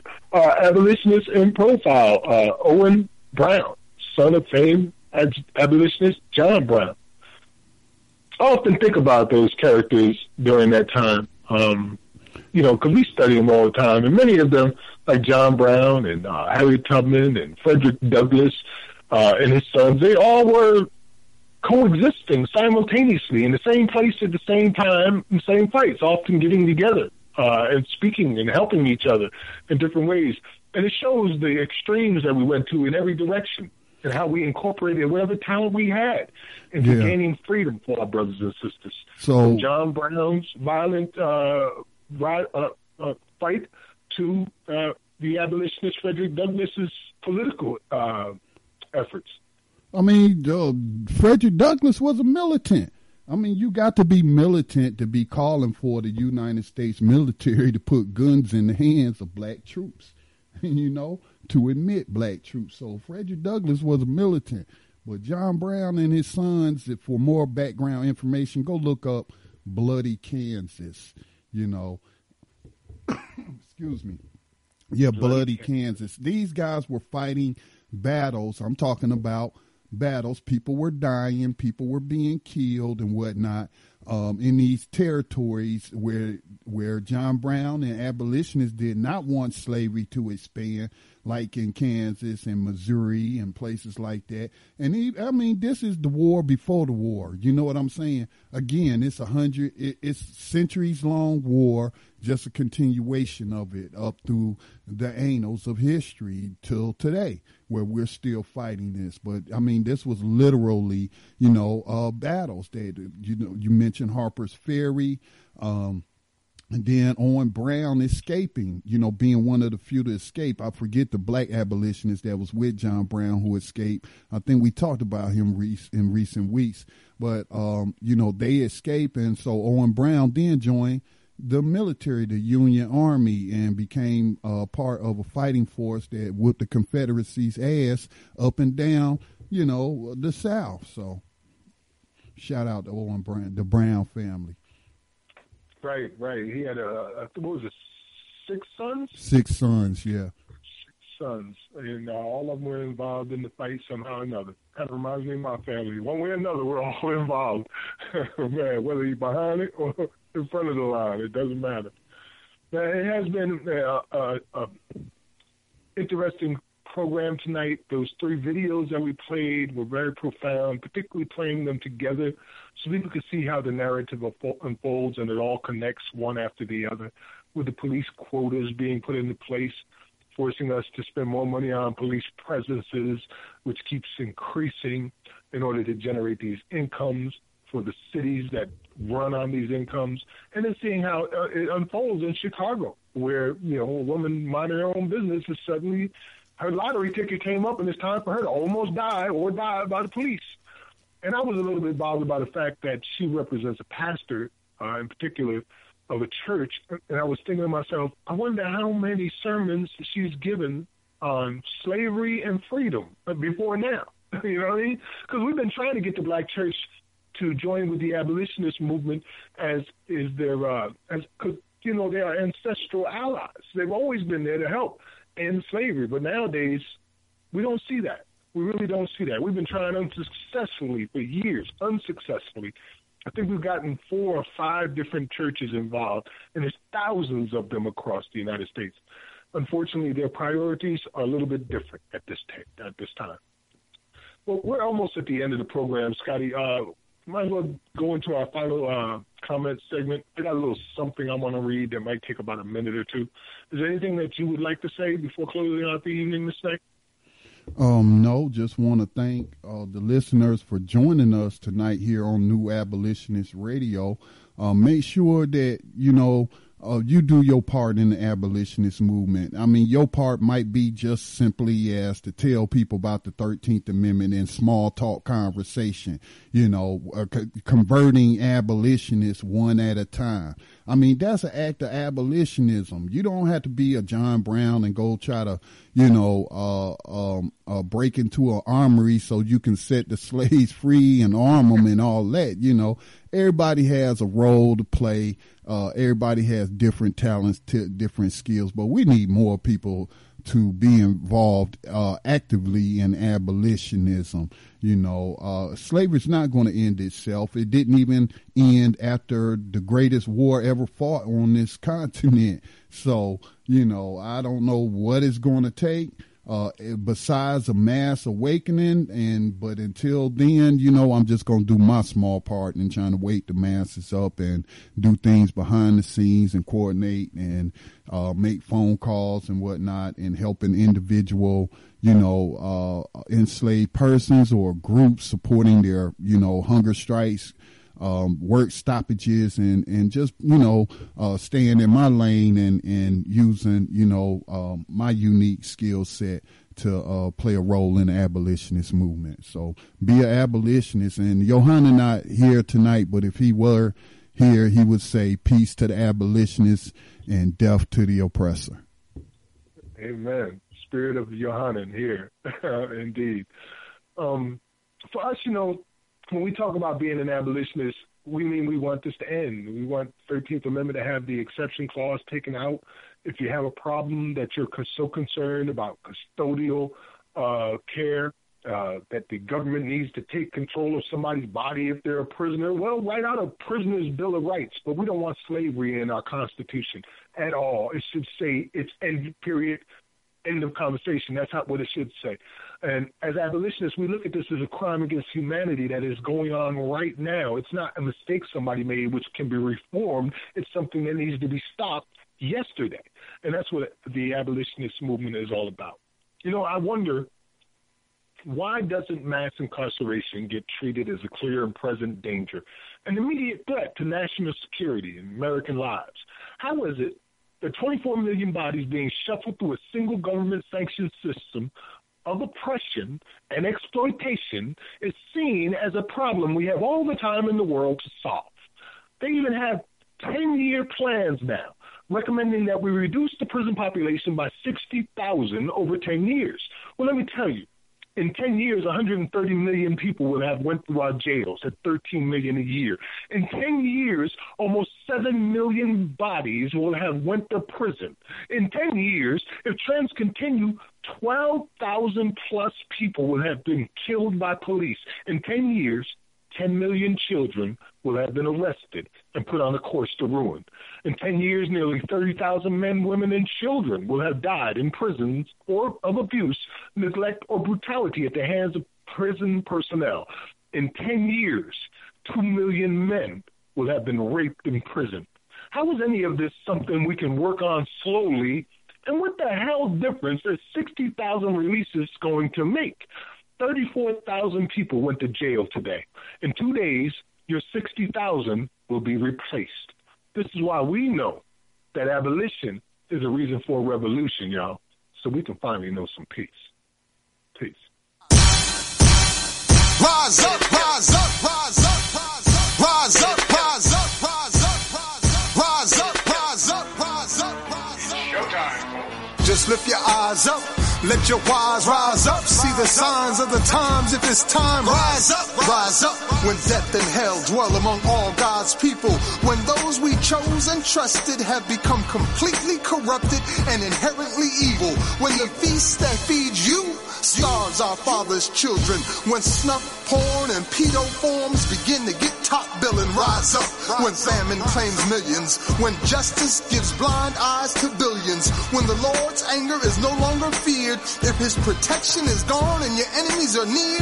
If you've seen the seas spill over and the mountains shake, break, and fall. If the moon ever turns blood red and you can't see the sun at all, rise up. No matter if the prize is high in the skies